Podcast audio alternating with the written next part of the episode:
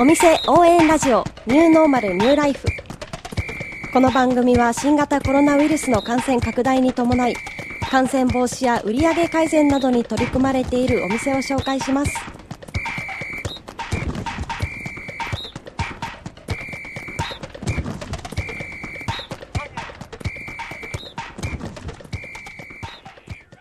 お店応援ラジオ。本日はブレッツカフェさんにお話を伺います。店長の福島さんです。よろしくお願いします。はいではまずはじめにブレッツカフェについて教えてください。はい、えーと、ガレットクレープを専門店になっております、えーまあ、パリ一番のクレープをコンセプトに、えー関西初で、えー東京とフランスに主にお店があるんですけども、えー関西の京都だけでそうなんですね。えー、おーすごい。すごいですね。あではコロナ禍で大変だったと思うんですけどい。かがでしたか？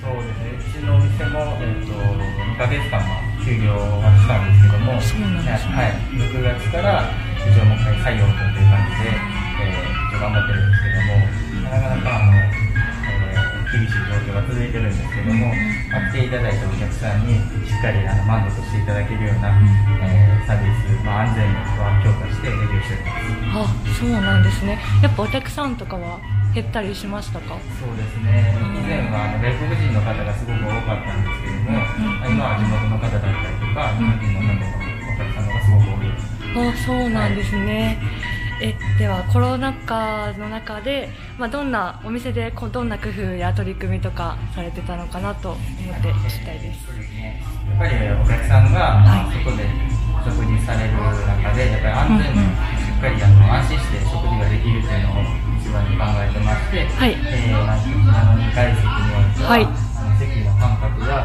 まあ、換気、はい。こういうのとかですね。はい、はい。あとはまあ入り口のところでアルコール消毒も置いていますので、あとはまあできる限りまあマスクしてもらうという感じで、こちらは対応しています。あはいそうなんですね。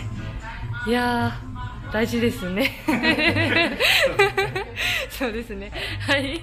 あとはスタッフも、お客さんに関わる部分なので、うん。まあ、マスクの着用だったりとか、こまめな手洗いですね、こちらは徹底してますので、まあ、安心してお食事できるような環境は本当に整ってます。ありがとうございます。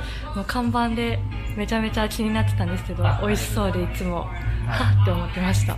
ではぜひ皆さんもうか、えっと、こちらに伺ってみてくださいはい。